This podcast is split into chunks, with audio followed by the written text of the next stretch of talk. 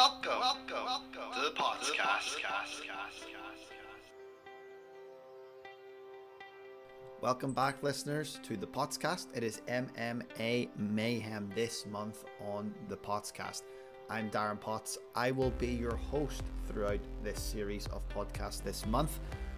My guest today, amazing story from London to Australia, setting up his own gym, to then setting up a program which has gone throughout the world. It's called Wimp to Warrior. My guest today is Richie Cranny. He is the president and the founder of Wimp to Warrior. He is the president of IMMAF Australia. Amazing guest, phenomenal mentality, a tremendous work rate. You'll find out on this podcast there's nothing that happened or nothing that came through his journey that came easy. Everything was hard work, blood, sweat, and tears, and consistency, discipline, amazing story. I can't put into words how inspired I was just talking to Richie. You gotta listen to it for yourself. But just before we get there, give me a follow Facebook, Twitter, Instagram, YouTube at the podcast. That way you won't miss anything on any of the upcoming podcasts. UK head coach, Wimp to Warrior, Martin Stapleton. His episode will be out within the next week. Keep your eyes out for that episode. It's outstanding. Jeremy Strobel Jr., he's preparing for a fight. He trains with Duke Roufus in Roufusport in Wisconsin. That episode will be available shortly. The first episode of MMA Mayhem was Jamie Colleen, domestic violence advocate. She came through hell with her ex partner. She got out. She is a professional MMA fighter. She has won gold at King of the Cage phenomenal story. Check out that podcast as well. But without further ado, let's get to today's guest, the one and only Richie Cranny. And look out for the podcast debut of Cooper. We're back on the Pupcast. Let's get to it. Five, four, three, two, one. Welcome, ladies and gentlemen. It is MMA Mayhem here on the Pottscast. Of course, I'm here, Darren Potts, hosting the Pottscast, and I'm joined today with the founder and the president of Wimp to Warrior, amongst other things. It is Richie Cranny. Richie, welcome to the show. Thank you so much for accepting the invitation. No worries, champ. It's always good to chat to MMA fans. I'm excited, really excited for this one. We were talking just before we went live. of a friend who went through the Wimp to Warrior program he loved it, and I'm really excited to try and pick your brain a little bit today. But what I want to know right at the very start, because obviously you're passionate about the MMA world, passionate about MMA in general, and all forms of mixed martial arts. But I want to know what drew you to martial arts? What started that? Let's call it a love affair, this passion for MMA. Where did it begin for you? Um, well, it, it, started with boxing. I went to a, a Catholic school in West London um, where, I, I, grew up, and um, I wasn't really drawn to, to regular sport, soccer and or football. Um, it, it, just didn't really appeal to me, and um, I was always had that concern when I was going to senior school at age 11 that you know you're going to get bullied or you know you, I always wanted to be able to look after myself. Um, I'd always I've been in a few scraps, but it's always just protecting myself. You know, just growing up in a pretty rough area of, of West London. So um, as soon as I saw boxing at my at the school, I signed up. So I did that, and my, it was an old school um, school in that if you had a fight in the playground, the teachers would drag you back into the sports hall, put gloves on you, and you settle it in the boxing ring. So that that's the way that you know we did things at our school. So um, it became kind of um, a way to to settle arguments or, or whatever. So it, it, that that kind of started me on my combat journey. Um, but once I left school, um, you know, I just went through the reckless teenage years of cars and girls and clubs and stuff. And um, but I tried. I looked at a, a few different martial arts back then, but you know, it was all karate or taekwondo or you know kung fu. There was there, there was no MMA back then anyway. There wasn't even jiu-jitsu in in London back then. And to to go from what I considered being taught how to punch properly to then being retrained to throw punches from your hip in straight motions, and it, none of it made sense to me. Um, and it wasn't until I was 19, um, a very good friend of mine who I went to school with, her, her brother um, just opened a club, and um, he had this new form of martial art that was it was called Choi, which is derivative of Taekwondo, but Master Choi, he separated from Taekwondo back in the day, went to the US um, and studied sports science for several years and basically turned um, what his knowledge of Taekwondo into a street form of martial arts where um, they use a lot of sequential movements, flying movements, but um, trying to get the maximum amount of power out of every technique. Um, so you could finish a fight in the street in one move rather than 10 moves. So that was the science behind it and the, and the theory behind it. So I went along to that and absolutely fell in love with it. And then um, that was it. And that martial art has pretty much evolved the same, same martial art, same people to what I do today. Um, some, what's that? I was 19, I'm just turned 50. So you can do the math. It's uh, 31 years. But so we that style we had clinch work and striking, and the striking we do in MMA now is pretty much the same as we did back then. We were very, we were very, um, um, what's the word? Advanced, I guess, and um, we broke away from all the traditional forms of martial arts um, back then. But then obviously we, the wrestling and the grappling um, we started working on in the mid 90s, you know, when we first started seeing the UFCs um, and the devastation that the Gracies had on, on these big guys. And um, there was a seminar in London and a couple of the Gracies came over and this would have been um, about 96, I think, maybe 97, maybe 96. Anyway, they invited black belts from all different styles to come down and there was different um, coaches, instructors, and you go around and train with different forms. And um, we just basically, myself and my two other friends that were also black belts in our style, we stayed with the Gracies all day. And, and from that point, we just started learning all the grappling and the wrestling. And, and then we incorporated that. And um, in 2000, we formed what was called now Pro Muay in the UK, which is, it was, I believe it was the first true mixed martial art system um, where we have everything in, incorporated into a martial art. And that's still what I basically teach. Um, and that's all those techniques are basically what made up the Wimp to Warrior program as well, all those years later.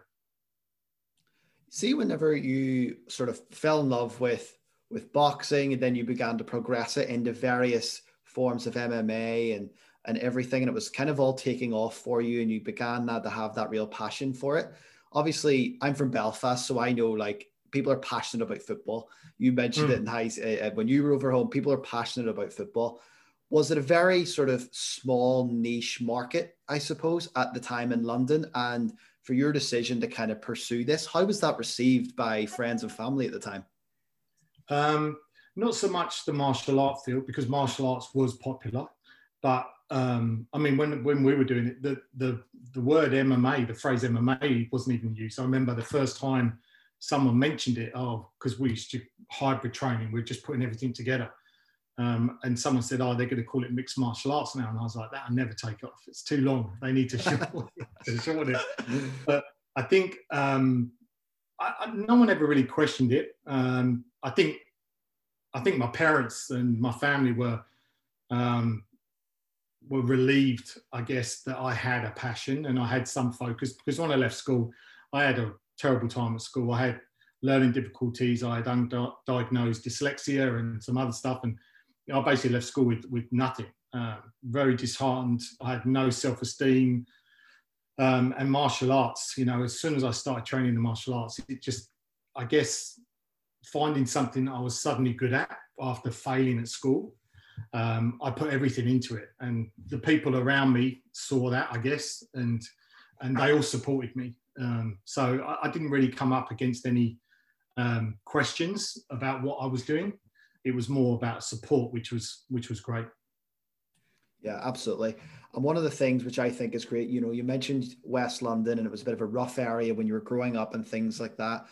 Would would this have taken away your focus from all the craziness that goes on in and around the city were you so fixated yeah on on on improving and obviously that's that's worked out well for you in your life and when i've talked to various fighters they all have talked about discipline and i love hearing different people's opinions on discipline in terms of different characteristics that people need to be successful in in this world where does discipline rank in your opinion it's definitely in the top two or three, hundred percent.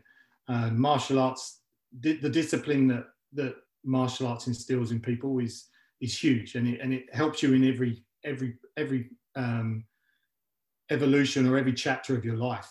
Um, it was definitely something that I had no discipline. You know, um, I was very, very rebellious at school. Um, the two of my closest friends when I was I grew up at school are both still in prison today. One got involved in and different stuff and ended up murdering someone, um, and another guy just a different path. But you know, this I could definitely see that you know without this focus and and this positive um, what's the word? Um, just just something that I could really focus on and and and guide me if you like. It was a pathway that I'd never I didn't have any positive pathways in my life. Um, and I'm lucky that another one of my close friends who we used to hang with he got into it as well. And then we just we just trained together all the time. And you know even when we weren't training we we'd go out to a bar we'd be talking about training. It, it became it became um, an obsession you know my, my wife of now you know i met her when i was 21 and she always talks about the pecking order you know in in my life. It was martial arts my dog and then my wife.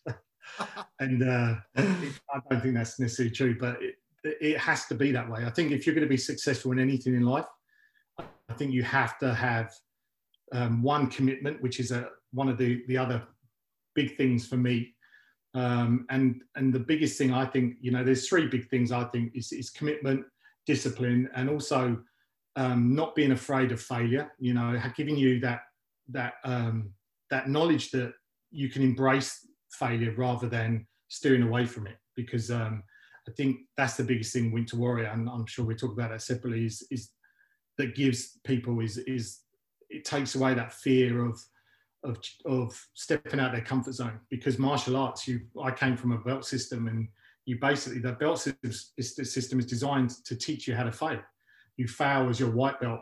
You fail you fail and then suddenly you start getting better and you and you win as a white belt inspiring or whatever and then you get drawn into your next belt and then you fail for months until you get to a point and then this goes on and on and on. And even when you get to black belt as a coach as well it's the same thing you know?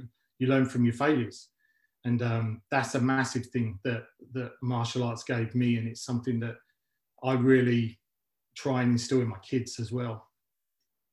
One of the one of the major topics in terms of when you fail quite often you need that resilience to get back up and get at it again. So when you said you've like at different belt classes you fail and eventually you get it right and so on and so forth maybe what motivated you to keep going? And for you as a coach how do you motivate people that are maybe struggling with something at say a white belt or whatever to keep on pursuing that next goal?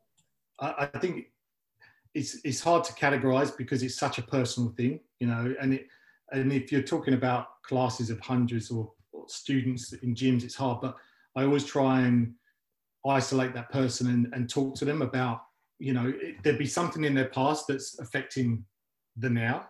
Um, because that's the way it always happens. Is you know they think it's a particular technique that they're failing on but it's something in their past that's that's reflected in the now what they're trying to achieve. And it's and it's giving them some negative thoughts or or you know the the voice in the head is saying this is too hard. And you know just discussing things and and i find having such a an up and down and checkered past people always look at what i've achieved now in my life. But I've had so many failures in my life, and having that conversation with that someone for, from a coach explaining the things that I messed up with or things that I couldn't achieve and failed, but that is always something I think that will will help and assist and maybe not right at that second, but it gives them something to reflect on when they get home or they're in the car. Um, because most people they see when they fail at something in a class, it's only them that's ever had that problem you know you need to explain to them this is just part of the path this is the process and and these failures are what's going to make you a stronger person down the line and i think that's the key is it's not thinking it as a like john kavanagh famously says you win or you learn um, and that's that's such an important lesson um, and i always try and tell my, the guys you know in the sparring class it's the guys that that really have a shit time and and get their heart asses handed to them. You know, get people rip off their gloves and get get the ass storm out. They're the ones that are going to learn from that particular class. It's not the ones that that you know had the upper hand at every time every training session. It's, it's trying to turn the negative into a positive, and that's like I said, that's one of the things that martial arts teaches you. But not everyone gets it straight away. And once you instill that into them, then they can kind of self-coach themselves. It's it's it's an incredible learning experience, and I say that from a first-hand experience. When I went in, I've always been incredibly athletic and quite fit cardiovascular wise and all that sort of stuff. And I signed up for kickboxing and this will be fun. Done really well for the first couple of months.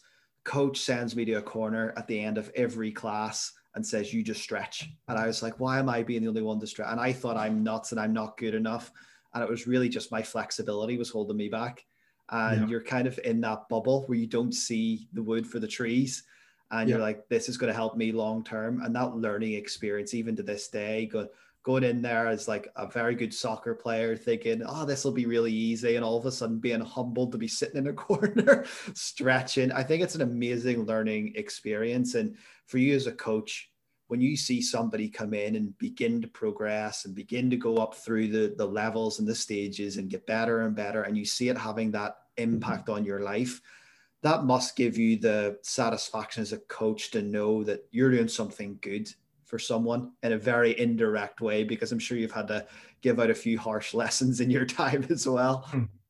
Yeah, no, it is. It's um, it's an extremely satisfying um, position to be as a coach, and and the Wimp to Warrior program, it it kind of it multiplies that sensation of of that you get as a coach of that return of because if you think about when, when we are talking about belt systems and training people you you know you you get people coming to your class as a, as a coach and you know people fall fall away for different reasons and but it's such a long journey. There's there's stages where you you can see them progress and you think that's amazing or they get a particular technique or they win a competition. But with Wimp to Warrior you are talking about a group of people that come in with zero absolutely nothing. They can't even do a forward roll most of them you know and then in 20 weeks time they're stepping into a cage. It amplifies everything. It amplifies the failure and the anxiety but it also amplifies um, the the sensation of of that they get and you get as a coach of satisfaction and and being able to achieve something they never thought was achievable just 20 weeks ago. Such a small amount of time and it and it magnifies everything. But yeah it's it's for me i'm i'm very privileged in that the i feel that i have this um i i can i it's a it's a weird one to talk about, but you know, from from coaching and Wimp to Warrior full time, and when the business got to a point where um, I was traveling so much, going to new gyms in the US and Canada and UK, Ireland, and um, I had to give my gym up basically because I, I couldn't. I'm very much all or nothing, and I couldn't.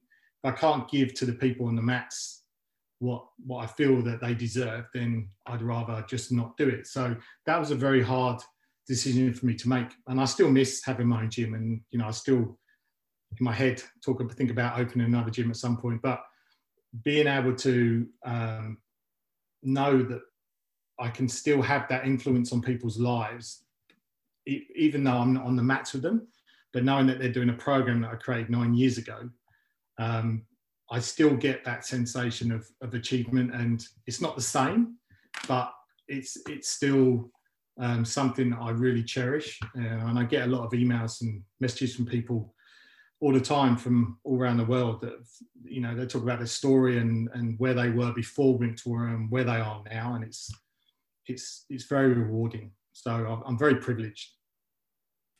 Yeah, I mean, uh, we talked about it before we hit record. I have a friend who went through the program and it really changed how he does not just sport, but life because yeah. of the, dip, the the teaching of discipline, the teaching of you know trusting in uh, in others and yourself when you're training, and lots of other experiences. And he was he was telling me even today, you know, those lessons that he learned, he still uses those in all aspects of his life. And I think maybe more than anything, that's that's an amazing statement to make all Yeah. coming down from you know a tr- like training and the art of discipline and the art of learning from a particular sport. Um, you obviously emigrated then to Australia. Was that anything to do with with your job, with work, or what was the reasoning on on deciding to go to Australia? just um, Australia's always been somewhere that I've wanted to visit, and I came over and I did a had a, a year off and um, come over and did the whole backpacking thing, um, and just fell in love with Australia. Um, so you know, brought my wife over and we. We, we stayed another year and I was teaching over here. I was teaching at a, local PCYC, it's like a YMCA kind of club in Sydney.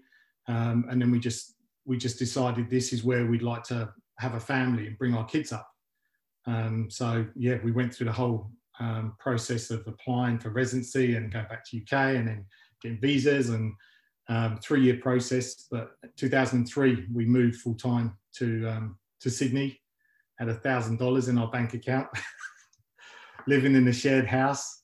Um, but yeah, I mean, it's wouldn't change it for the world. We absolutely love where we live. Um, we don't live in Sydney. We're about 90 minutes north on a coastal town. It's, it's literally the opposite of where I grew up.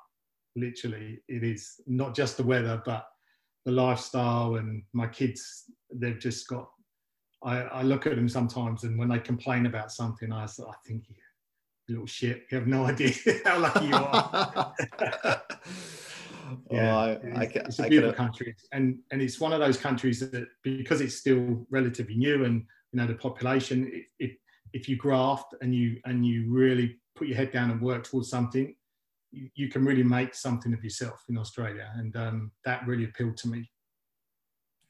Yeah, absolutely. The the friend that I talked about, he he done the program in Brisbane, and um, no, it wasn't Brisbane. Sorry, I've totally wrong. It's Melbourne. He done it in Melbourne. Okay, yeah, Melbourne. Um, and and he had a great time there. Um, if he says things don't work out for him in Canada, he's back to Australia. That was uh, he told me that today. But let's talk a little bit about Wimp to Warrior. Now you you've mentioned it in passing. You're the president, the founder. Where did the idea come from?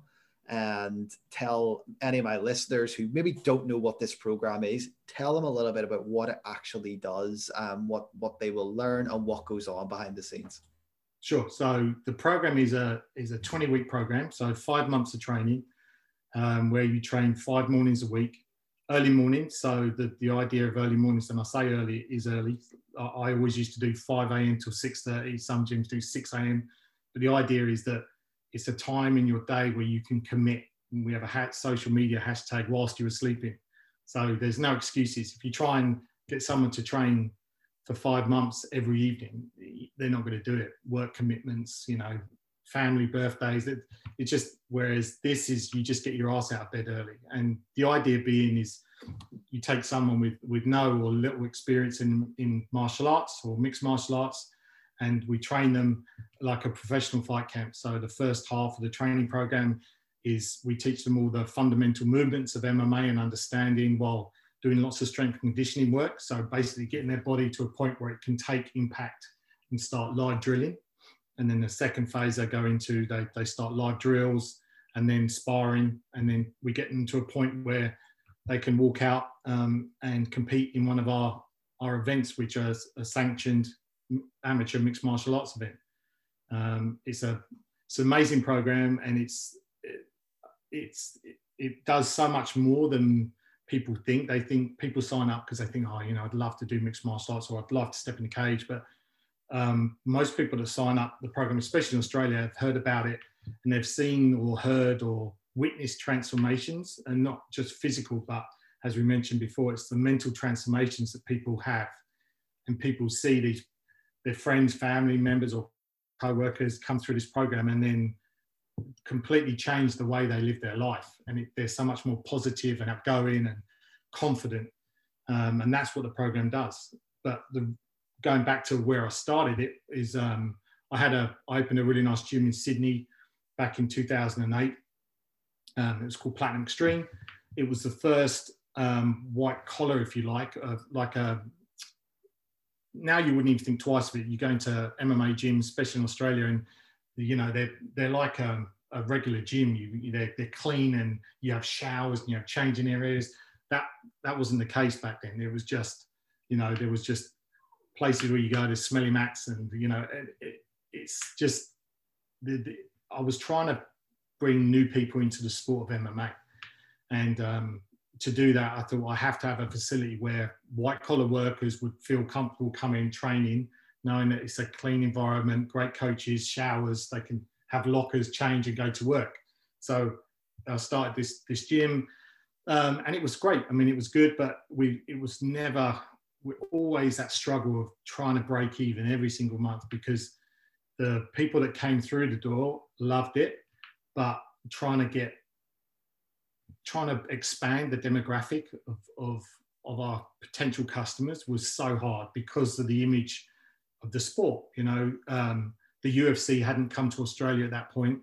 Um, it came, I think, two years later, and the UFC came and, and did their um, because my gym was the premium best gym in Australia. They come and did the open workouts, UFC open workouts at my gym, and all the fighters were there. And, and I thought this will be it. This is going to get people through the door, but it doesn't happen. And then you know you have one of your fighters and he wins national title, and you put that up in your social media. You think people are going to be queuing up around the door now, and it doesn't happen because it's it's such a small demographic back then, especially that that were watching MMA, and then even smaller that actually want to step in and, and do it. So I was always struggling trying to find the right solution to market what I had on offer, knowing if I had someone that comes to the door, they would absolutely love it. But how do I get them through the door?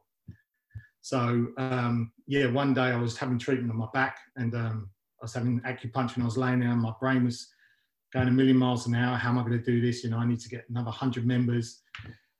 And then I just thought that it's, I just, I'm just going to train one person and, and, and train them for five months and try and dismiss the, um, the stigma that people have around someone that, that might want to compete in mixed martial arts. So take the most extreme view of, of MMA, which is someone that steps in a cage and fights. If I can demonstrate that anyone can do that, then the rest should be easy, you know, because the rest are just classes. If someone can do that and step in the cage and fight. So I went back to the to my gym and I was chatting to one of my coaches and I said, look, I'm going to do this program. I train one person. Um, it, did it for six months back then. Six months. I won't charge them a cent, um, but we're documenting they have to agree at the end of it that they'd step in the cage and do an amateur fight. So I put it on Facebook, and we had over 400 people email in the first week saying, "I want in, I want in, I want in." So that's how it started. Um, a lot of those people were obviously just messaging because the training was free back then. Um, but I, I, didn't want to train. I didn't want to charge anyone for something that was unproven. So you know, I, I spoke to my other coaches and said, "Look, you know, I'll pay you your wages being in my gym, but this is extra work." um, and they all agreed to do it. And um, I wasn't sure it was going to work until the finale. Um, I was a very nervous coach that night because, you know, I know from you know 20 years of coaching that you can have someone that's a gun on the mat, you know, and and confident, but then you put them in front of the lights and you have a few hundred people watching, and they can just fall apart. You know, the the mental strength and fortitude you need is way more important than the physical when you go to compete You know, there's a saying it's fighting is 90% mental and 10% physical, and that's so true. So taking them to their first finale, it was sold out. I had had some local media there, and I was just so nervous, trying to trying to hide my nerves from the athletes, my, my guys, because I wanted to pump them up. But it wasn't until the very first fight that you know my nerves started to to ease because they came out and they just they just threw bombs and every single fight was the same. They all came out excited and pumped up, and then from there I thought this is this could be something really special. And everyone that finished it um, contacted me after and the weeks after and saying that how much it had changed their life and this is something that they, they want everyone around them to do. And I was thinking this could this isn't just about MMA. This is about this can really help a lot of people. Um, and also in that same same formula, we, it's an opportunity to put MMA into a into a different pigeonhole of not just about people that want to fight, but some, something that can actually help people in their life and overcome all sorts of problems. I mean, the amount of different backgrounds that have done the program over the years is is ridiculous. So that's that's how it started, and then from there, I run a few more programs in my gym. Um, the third series was filmed. Um, I got um, I did a deal with a local production company and put some more money into it, and that was aired on Fox Sports One over here in Australia, and that got a lot of um, tongues wagging as well. Um, and then um, the biggest kind of trigger was when John Kavanagh come and come involved. So um, we had a couple of my guys, a lot of Irish, obviously in, in in Australia, and they were going home and telling their friends and their gyms about Wimp to Warrior, and John heard about it, and he was he absolutely loved it, and yeah, and, and now we're in um, eight countries, and we've got over 80, 80 gyms running the program, and it's um, it's amazing. But it definitely hasn't been an easy easy transition. There's been a, a lot of struggle around this program. Um, you know, we we are where we are now because myself and the people around me have have done a lot of hard grafting and a lot of sleepless nights, and because you know, I don't want people to think that that this kind of success comes easy because it's not. You know, it's, there's um, it's had a lot of challenges, but I wouldn't change a thing. You know, it's, it's an amazing program to be involved with, um, and it's opened a lot of doors for me and and the sport of MMA as well. I think it's something that's synonymous with MMA in general is Yeah. struggle and hard work, picking yourself off the mat, the consistency that's needed to succeed, and then just the having to keep going and keep going and keep going. So, two questions for you based on what you've just told me. Where did the name come from? That's that's the first one. I want to know where Wimp to Warrior came from. If, if there's a story behind that, I want you to share that story. And then, secondly, once you've seen it work that first time, you ran a couple more sessions off it before it really exploded. Did you have the vision for it to explode, or did it really just take wings and go? Okay, two good questions. Number one, Wimp to Warrior, and I get asked this a lot, um, and and I think it's it's been it's it's kind of it's been good and bad the, the, the name one. So I came up with it. It was literally it just fired into my head. I got back from um, my back treatment. I was chatting to my coach, the other coach about it. I said, "Well, I'm going to train someone," and I, it just came up. I'm going to call it Wimp to Warrior, and we're like, "I'm going to call it Wimp to Warrior." And then I literally went and I looked it up in the in the Oxford Dictionary, and I thought, well, you know, wimp, mm, people are going to sign up. But when you look at the definition of wimp, it talks about someone that doesn't have the mental strength to um, look for change in their life, um, and when struggle comes, they they walk away or find a different pathway. And I thought that's perfect because that's what we're going to instill in people. You know, we want to change people's minds, strengthening their minds, and and the warrior thing is the obvious. You know, it's having that warrior mentality of being able to to walk through fire if you something you believe in. Um, so that's where the name come from. I've had people come me sometimes, you know, oh, you know, I'm not a wimp, you know, I'm not signed up to that. You know, that's fine because that's that's that's ego talking. If you if you've if you're full of ego and you can't sign up to something like we've had people that are special forces and army and ex-police and do this program. You know, it, it's you've got to look past something like that. And I think it's become kind of a almost a filter for us that we don't get those guys coming in full of ego wanting to, to do this because they see it as a fast track to their first fight. It's people that really want change. And, and I love it. I love the name. And I think, um, and to see people embrace it as well. And they walk around with their shirts, Warrior shirts and have their logo. So yeah, that, that's where it came from. And it's, and it's stuck, you know, we call it the Warrior Training Program, but the business is, is Wimp to Warrior. You know, it's, it's changing people's people's lives from that wimp mentality into a warrior mentality. Um, and the second question is, did I think vision? I'm I'm a big one for vision. So I had a when I opened my first gym, I had a vision board. When I came up with Wimp to Warrior, I created a vision board, and on that vision board, I put things that you know. For instance, I had the TV. I had a TV, um, and I pitched for TV and and it had Wimp to Warrior written on it. And I put that, and I had no no thought or or um, or um, plan of of having it as a TV show back then. I just thought it's people are going to love this. It's going to become a TV show. Um, I had a vision of of Luna Park, which was the place where um, the big MMA promotions in Australia would go to, and if you if you sold out Luna Park, it was a massive success.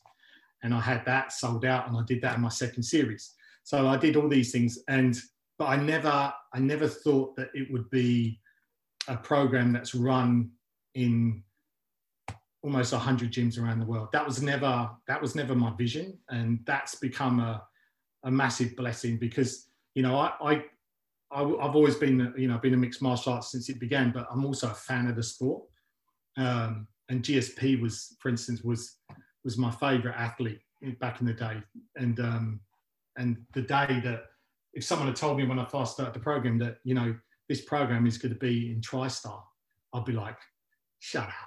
There's no joking, you know. And then to to you know a few years later when Conor exploded, say you know Conor's going to do a video and you're going to be this could be running in with John Kavanagh, I'll be like, you're talking out of your ass. It's, it's just, I've never had that. But, you know, it's the, the industry's embraced it because it's, it's so good for, Wimp to Warrior, uh, there's not a, a negative that comes out of this program. You know, so many corporate businesses, you know, they, they look at their optics, uh, they're, scaling want to get to this, this, this, you know, we'll have to make some people redundant here, you know, this is going to have a, an adverse effect on this industry, but, you know, we need to get to our goals. In Wimp to Warrior, everyone in the industry is better off because you've got more people coming into the sport at grassroots, fall in love with the sport, whether they keep training or not, they're going to become fans and they're probably going to watch it and go and support local shows. Um, we have a, an 80% um, retention as an average for people at the end of the program joining that gym that starts the, the program.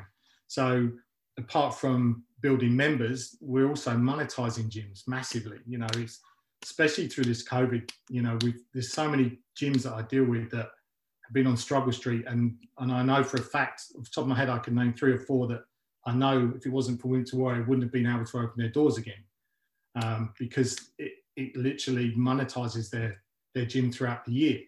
So it's I never had the vision of the what we call the B two B, the business to business. It's, it was always about people into the sport. That was my vision of getting more and more people.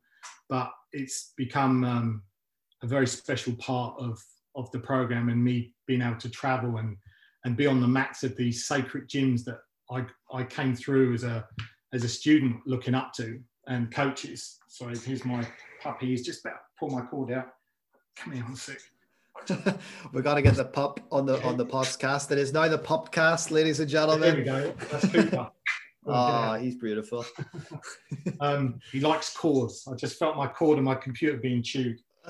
Um, so yeah, look, it's it's um, it's been a, a complete blessing, and sometimes I still nine years later I still have those pinch myself moments, you know, and um, I, like I say, I, I, do feel very blessed about the whole thing. It's, um, it's been an amazing experience, an amazing journey for me and, and the people that work with me as well from, from years back now. I think one of the biggest things with MMA is the con- the growth rate and the, how how it's growing every year. It's exploding yeah. year on year. And I, I mentioned I'm originally from just outside Belfast in Northern Ireland. And growing up, the only sort of mixed martial art, it was like the local church group or the local leisure center running a karate yeah. lesson a week. Um, yeah. And now, whenever I go home, I've got guys like um, friends of mine, like Rhys McKee, who has fought in the UFC and he's got his own gym. And then you've got like um, SBG in Dublin that John Kavanagh's part of. And it's really exploding in Ireland and yeah. Cage Warriors UK and BAMMA and all that stuff. And as a fan, I love it. And you've mm. mentioned there yourself, you know, being a fan and obviously being able not just to watch the sport, but contribute to it and contribute yeah. to it in such a positive manner. In terms of, you've mentioned quite a lot, and we've touched on it slightly, is the mindset. And yeah. um, mindset for me in terms of martial arts, and I've I've done kickboxing, I've done a little bit of Muay Thai or Muay Thai, and Muay Thai broke me. I I left that a broken man, and it really does take that mindset to go, that was tough and I struggled, but I've got to go back. Yes. And with the Wimp to Warrior program, how hard are the are the guys and the girls pushed in this program? It's it's it's weird to, to, to hear this, but and the one of the hardest things about the program is, and I talk to people about this all the time, is literally swinging your bed, your legs out of bed at 4 a.m. And and that's such an integral part of the program is because I say to people, you know, anyone can go training when the sun is shining, you know, you feel energized and you're excited and you know you've had a great day and you go down the gym and everything's buzzing but to swing your legs out of bed and like some of the places uh, Ireland included and Canada, and it's minus 10 or something, and they're chipping ice off their windscreens at 5 a.m. to get to the gym. That's tough. That's tough. And then the training on top. So the training itself is tough, and the program that I designed, you know, and, and still run is it's it's done. It's a three-phase program in terms of the content, but also the progression and it's not just physical progression it's it's mental progression as well so we we purposely don't challenge them and we don't talk about the fight and the finale and sparring um, at the first stage. It's all about just basically inducting them into the world of martial arts teaching them you know the etiquette you know bowing and, and being on time and the discipline um, and and the movement patterns and building them physically. And then you start just dropping in. Talking the coach's job is is to talk about you know the upcoming finale at different stages. Um, and then you build them up to live sparring live, live drilling and and then into sparring. But the program is done specifically into build them up not just like say physically but mentally as well. Because i've had a, a series this is years back now but um, that they basically they come on and there was um it was a gym full of guys that were up and coming, a few of them in the UFC, and you know they thought, oh, you know, we know what to do. We're fighters, and we, gave them like 40 people to start big series. And after I think nine weeks, they had like it was in the teens. It was like 17, 18 people left, and it's because they hadn't followed the program. Um, their inexperience as a coach thought they have to excite people, and because they love sparring, everyone should love sparring, and they just weren't mentally ready, and people just didn't come back. So the program is tough, and but it's done in such a way that they don't realize how tough they're becoming on a daily basis. You know, just going back to swinging their legs out of bed every single day, you know, committing to something that it's tough. You know, your partner's saying, you know, stay in bed, let's have a cuddle, just have a day off, but you can't. You have to turn up, and it's and it's the days that I tell people that you know, they wake up and they're sore and they've got bruised rib or their knees sore. And that's the days normally you'd say, I'm just going to have a day off. But you don't. You turn up regardless. And they make you mentally tougher. And you don't realize it, but it's this you're just building blocks, building blocks. Um, and to a point where they get to finale and they hear their walkout music, the nerves disappear and they come out charging and they're excited. They, they want to get in there and fight. And that's such a transformation but the so the program there's there's like I say there's lots of stages and and yeah there's there's days where it is tough. You know we we have conditioning days on a Friday where we do five minute rounds. Um, the strength conditioning on Tuesdays. You know the the the technical sessions aren't as tough in the first few weeks because you're learning basic movements. But once you start live drilling, you know, and you start putting all the elements together, it, it becomes very challenging. But you know, it's you're not going to get the rewards of this program at the end of it if it's not challenging, if it doesn't take you out of your comfort zone. And that's, and I think the fact with to as well, if you if you try to do this with an individual, it'd be very hard to keep that person motivated. But when you're in a class of 20, 30, 40 people and everyone's having the struggle, you know, it's, it's that old saying that, you know, rising tide lifts all ships. You know, you'll get a few people that on struggle street on one day and the rest will pick them up you know, and and when those people are having a bad day, the, the others will return the favour. And and I think that they they they become such a tight knit group um, that they all they they all they're accountable to each other, you know. And I always say, you know, you can't do this without training partners. If you're if you take a day off, your training partner can't train. So it's it, it does teach people accountability as well as discipline. So yes, the program's tough, um, and but people thank thank us for it at the end, you know, and it's and that's what the transformation's about, you know, people, whether it's weight loss or you know, just change their body totally. But it's it's coming out. Friends and family can't believe when they see their these siblings or whatever walk out just vaselined up and walking into a cage and pumped up. And it's like, who the hell is this person? You know, this um, it's crazy. I get goosebumps when I talk about it. It's it's an amazing experience. I think you know I, I can, I would say to an extent, I could say I understand from a coaching of soccer level more so to the, ex- the extent if I've told someone what to do at practice or um, when I'm coaching some kid and they do it in a match and score a goal and I feel like I've won the World Cup. I can yeah. just imagine how you feel from a coaching standpoint in a in a much greater scale when you're seeing yeah. person after person after person after person.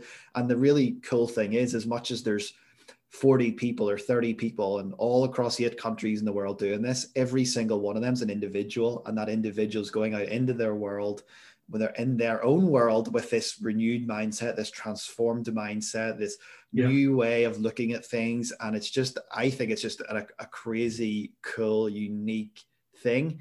And what I want to talk about now is just a little bit about the, just the growth of MMA in general. Um, you know, people always talk about the UFC, and UFC is the, is, is the big header, I suppose. But mm. you know, you look at LFA is doing really well, and Bellator, and so many other things. And as we talked about, the UK and Ireland, it's exploding.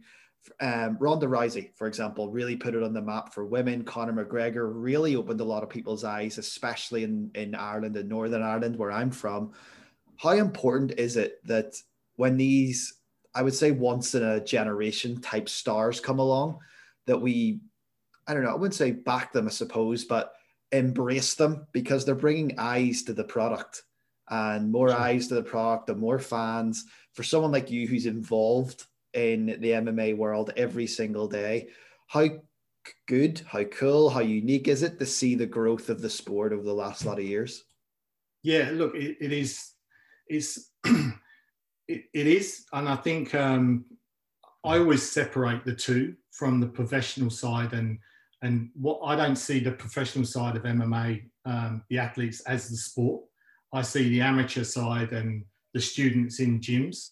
Um, that's the way I, I always look at it, and it's it's something that I talked about a lot. Not so much now, but one of the key things for Wimp to Warrior is showing people that can do it. Is growing up in the UK, you know, you wouldn't you wouldn't look at David Beckham, for instance, and go, I'm never going to be as good as him. So I'm never going to kick a ball around the park. You, you do it anyway. You, there was a grassroots part of the sport, and then you had a progression system.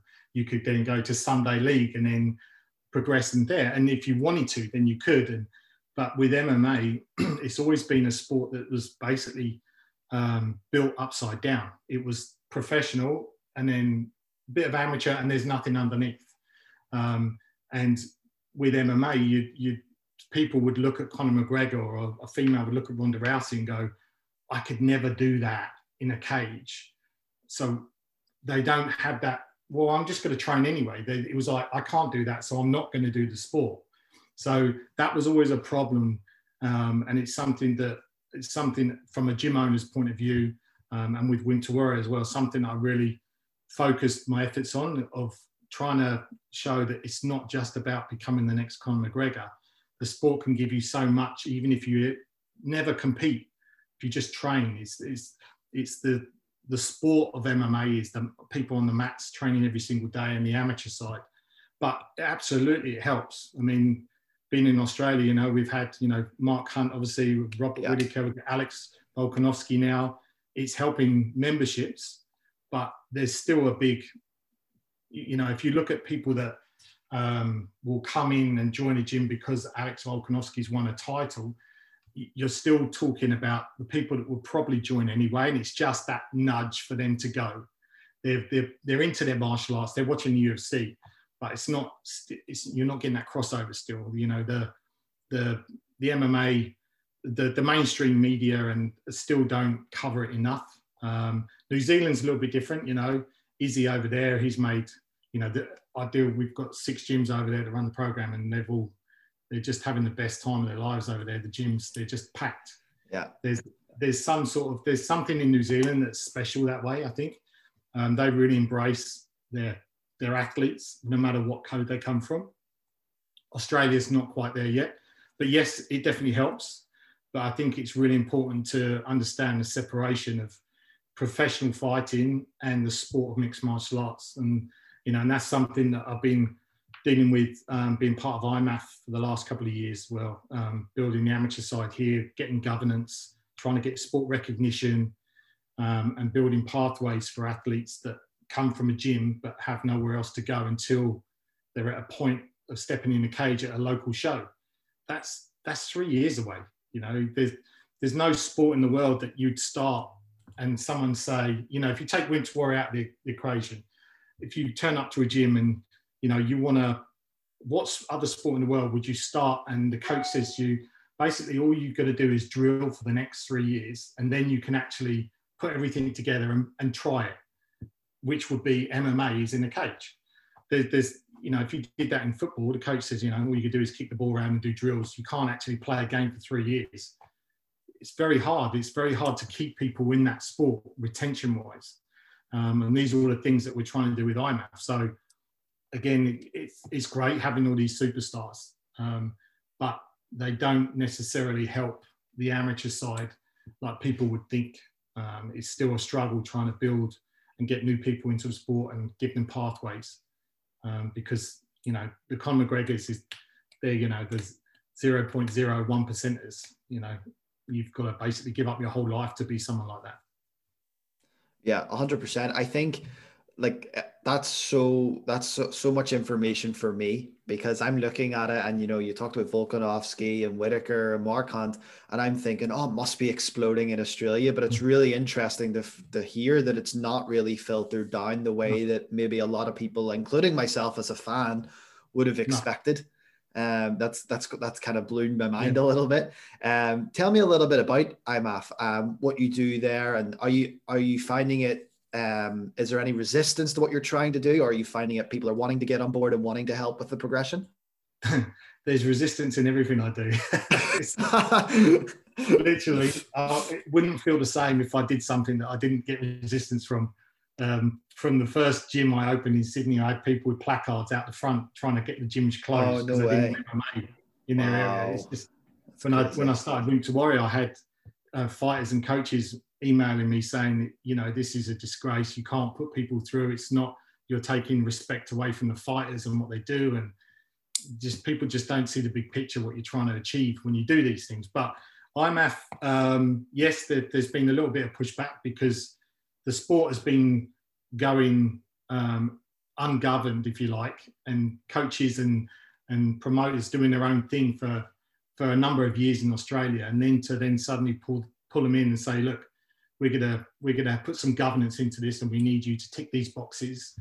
There's always going to be pushback, um, but it's it's definitely got a lot easier. I got involved three years ago. I was asked to come on as vice president in Australia um, because you know they'd seen what I'd done with Warrior, and they thought I could help grow it in Australia, um, grow IMMAF, and um, after sort of a, a, few months, I recognised that uh, I'm very very much I, I have vision in in in everything I do, and I want to implement things, and I, I want them done now, and I want to race, and I'd rather not sleep, and I'd rather make something happen, and and the, the people that were kind of running at the time were quite slow in that way and set in their ways, and they'd been they'd set the, the, the federation up here, and it kind of been plodding along and not doing much. So um, I pushed to become president, and I was voted in president a couple of years ago. And since then, I've been putting a lot of time and energy into it. Um, we've been running um, coaching accreditation courses now in Australia for 18 months. We were one of the first ones in the world to do it, um, which I think is a huge importance for the sport. I mean, there's no other sport that you know. You, parents, how can they trust um, someone to teach their kids if, if there's no formal qualification or check that you know, they, they've ticked certain boxes. Um, and also from um, athletes' point of view as well, we want to be able to um, educate the coaches and continue to educate the coaches. So that's been a big part. You know, I've worked closely with um, Andrew Moshanov, who's the technical director of IMMAF. Um, he's been involved with um, Olympic Sambo, Olympic judo as well. so he's got some amazing coaching insights that I've really learned a lot from being involved. And so I love that part, you know, and, and passing on that knowledge. Um, I had 60 coaches go through the program in the first 12 months, and then COVID hit, so we're going to kick off those again. Um, the national team, we put a lot of time and effort into the national team. I've got some great coaches now. Um, Brian Eversole is one of them. He's, he's I've brought him on as our head national coach. We've had some um, some good wins. We've we've rated fifth in the world now, our national team, which is massive. So there's there's lots of things, but you know we're still not recognised as a sport in Australia. So there's no there's no um, there's no support from government. There's no funding from government. So everything, you know, I, I, I, give up. You know, I don't care, but you know, no one gets paid for, for it. You know, we when we go away, we pay our own flights. You know, when we do things, it's um that's that's where we go back to. You know, the Conor McGregors and the Ronda Rouseys owning all these millions, and people think the sport is massive, but when you look at the grassroots and where the sport actually is, it's a it's a daily grind. You know, it's you know I've got I want to take 20 athletes to the World Championships in Kazakhstan in end of November, um, and I want to be able to fund those guys. I don't want them to have to do fund me pages on Facebook. You know, so I've got to raise probably 20 grand to do that. Um, I'm lucky enough to be in a position of authority and, and with Wimp to Warrior that you know we're, we're, we're launching um, a scholarship program through Wimp to Warrior now. So um, my shareholders and my partners have, have, come on board, and everyone that does Wimp to Warrior now. So if you're doing it in Ireland, there'll be a set amount of money that goes to the federation, the amateur federation Ireland, that will then go towards funding their national team or youth programs. Um, and in Australia, because we have so many people doing the program over here, that's going to be a, a huge contribution to the work I do here. But it's you know nothing comes easy. There's is there's pushback at every corner. You know, some coaches, some you know the the biggest one is you know is people still have that mentality of MMA isn't a, a martial art. It's a hybrid, and you've got to have a jiu-jitsu coach, you've got to have a Muay Thai coach, you've got to have a wrestling coach. Where the sport's never going to grow that way, and we're never going to get into the Olympics if we're seen as a, a mishmash sport at amateur level. And and the biggest part of what we do is is pro, pro, prize fighting. Is we're not going to be recognised as a sport. So having this the coaching accreditation courses and and teaching coaches from other styles how to adapt their system because you jiu-jitsu doesn't cross over straight into MMA. Muay Thai doesn't cross over to MMA. There's lots of um, lots of adaptations needed. Um, so getting people to recognize that um, and look at us as a sport, as a martial art of our own is probably the biggest challenge that we have.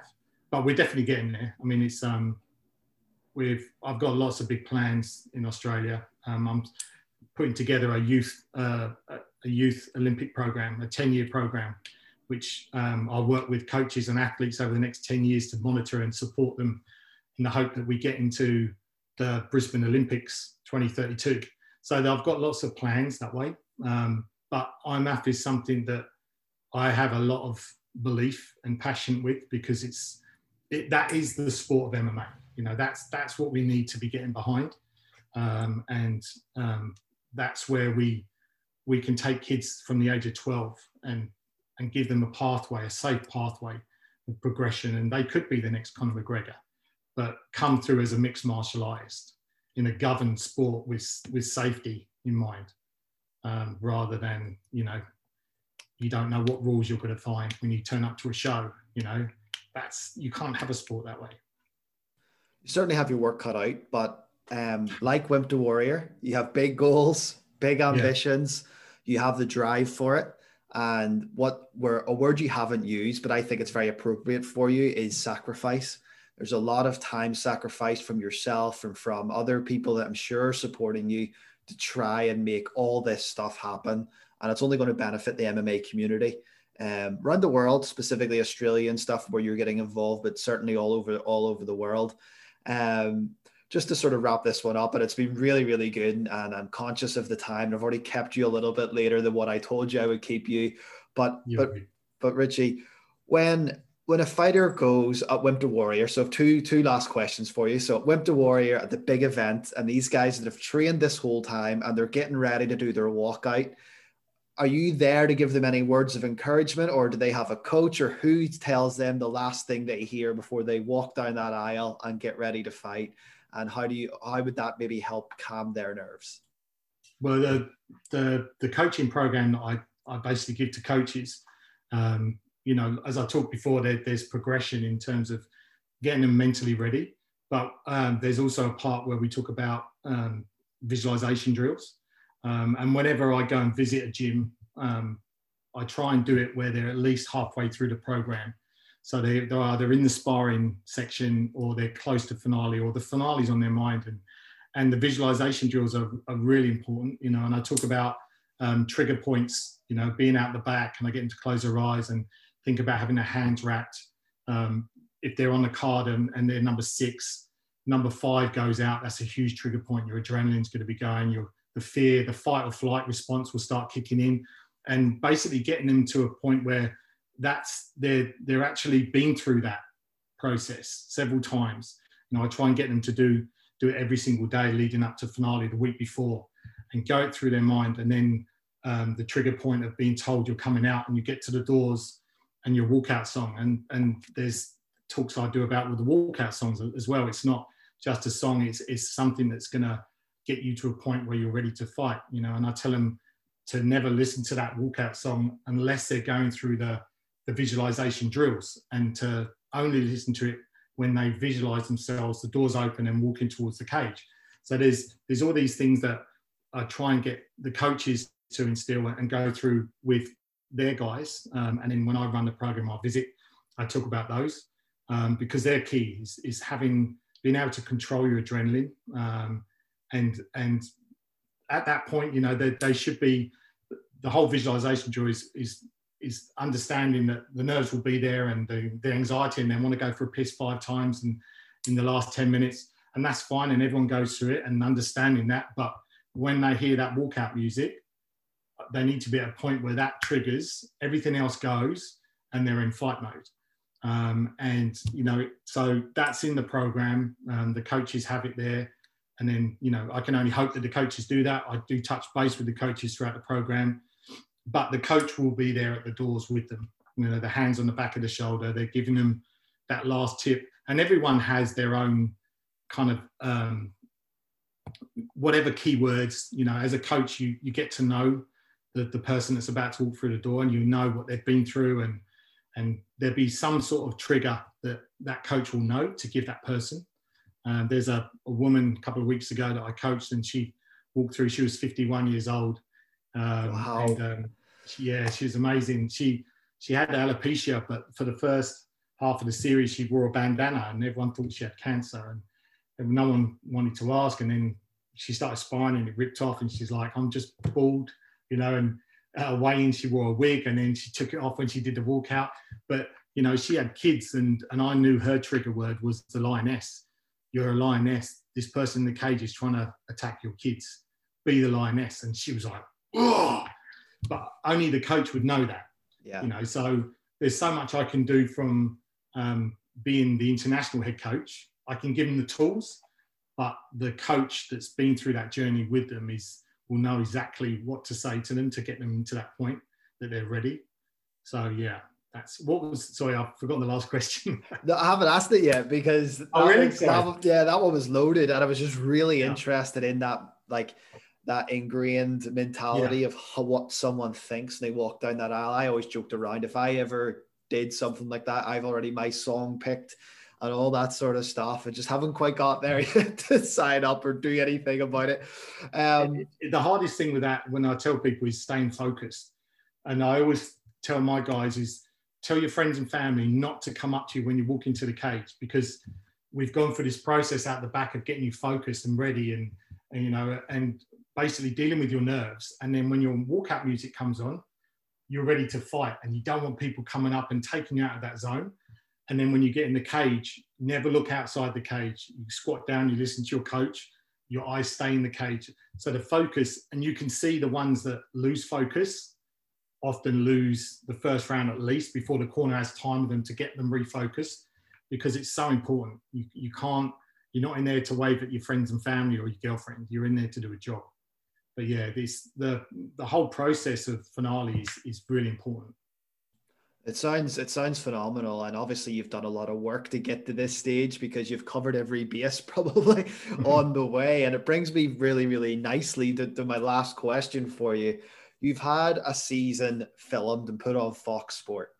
You've had Coach Kavanagh come on board. You've had shout outs from Mark Hunt. You've been in London and you've been sharing the mats with with Royce Gracie and so on and so forth and this this answer this question it could be subject to change as we go further down the line you continue your journey but do you have maybe the most proud moment of your journey so far is there one that sticks out and if so what would that be um yes i i, I think one that that's, that had the biggest effect on me was my second series and it's and it's nothing to do with all the big names they've been great they've been you know, they've been, as a fan, you know, they've been amazing for me to have, and as a coach as well, having people, coaches I really respect, run my program.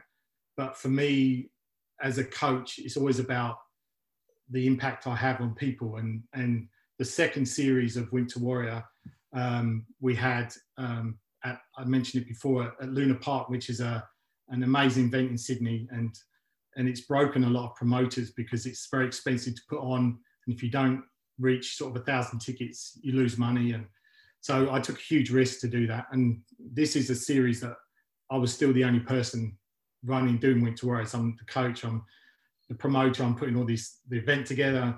So um, having that event at Luna Park and and selling it out, um, 1,800 people, and it was the biggest amateur event in Australian history, um, and being able to put on an event like that that people still talk about um, that were involved with it and seeing all my guys come out at that event um, i remember before before the kickoff just seeing the cage there and and knowing that it's sold out and knowing that in an hour's time this place is going to be full of friends and family um, to watch these people that i trained personally trained for you know five and a half months that was probably the proudest moment. And it's one that I'll always look back on as, as sort of um, like a catalyst because that particular series um, it got so much um, media coverage because it was such a big event and we had,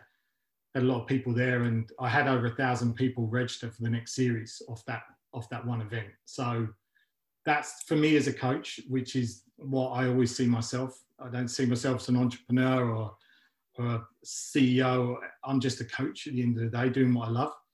That to me is probably the the biggest, um, proudest moment in my career to date. Um, but I'm going to be on the list of people that get our sport into the Olympics. That's my next goal. And um, I don't care if there's a list of a thousand people. If I'm the last one on the list, the work I'm doing now with Wimp to Warrior and IMMAF is um, uh, that's my goal. That's I'll retire happily when um, MMA gets into Olympics, and I can say I was a contributor. Certainly big goals, and I wish you all the best. And then big goals, big aspirations. But like you said, if you didn't go through any hardship to get somewhere, you wouldn't feel like you're doing it right. You've been well, synonymous with yeah. hardship your whole life. yeah, well, I, I, wouldn't have got there. You know, it's um, martial arts have given me the tools to do what I do now. Mm. And that's why I want to give back to the sport that's given me so much. Um, because, you know, I could have ended up in prison or something worse growing up in London. And, and the martial arts have, have provided for me and my family. And, and that's, I want, I want to be able to give that back to other people. So. Yeah, certainly already are. When you think about the amount of people that have came through Wimp to Warrior, I think, you know, sometimes it's it's when you're so engrossed in trying to make it better and do more things, sometimes I think it's nice to kind of look back and go, wow, when I'm sure you maybe have the stats somewhere of the amount of people that have came through all the programs. If you've looked back and went, wow, I've had an impact on X amount of people's lives, that's an amazing, amazing yeah. achievement. And yeah, it's I think 7,000, I think, so far. Wow. Yeah. 7, My wife says to me all the time, just stop and think about what you've done. Because mm-hmm. I'm, whenever I finish one project, I've got the next two in the pipeline. It's um, it's just the way I am, unfortunately. Yeah. Is there no days off? No, very rarely. but look, I'm blessed. I've got great. I've got great support from my family. I've got a great team with Wimp to Warrior, supportive, and and IMMAF. So yeah, we move on. Yeah, absolutely. I can see that, and I'm excited to see what happens. But Richie, this has been an amazing conversation. I'm so glad we were able to connect. I'm looking forward yeah, to getting getting this out in May get letting more people hear about this. For my friend back home who I'm not allowed to name, you were talking about doing Wimp to Warrior. When you listen to this, I'm telling you right now, you've got to do it and stop procrastinating. Just get it yeah, done. And um, exactly. um, but Richie, honestly, from the bottom of my heart, thank you so much for giving me your time. I understand how incredibly busy you must be. You're at home, you're working with the kids, you have puppies, you have all sorts going on. but you know what? Giving me just over an hour of your time, I really do appreciate. So thank you for coming on the show listen, the Wimp to Warrior isn't anywhere without people that help support and give us a platform to tell people what we do. So I appreciate what you're doing as well, champ. Thank you. Thank you for listening to the podcast. I'm Darren Potts. I was your host. Reminder give me a follow Facebook, Twitter, Instagram, YouTube at the Pottscast. I want to thank Richie Cranny for coming on the show, giving me just over one hour of his time. Thank you so much. Guys, if you've enjoyed this podcast, look out for the upcoming podcast. As I said, Martin Stapleton Jerry Struble Jr., Christian Navidad will be here as well, and the list goes on and on. But thank you so much for listening to the show and have a great weekend.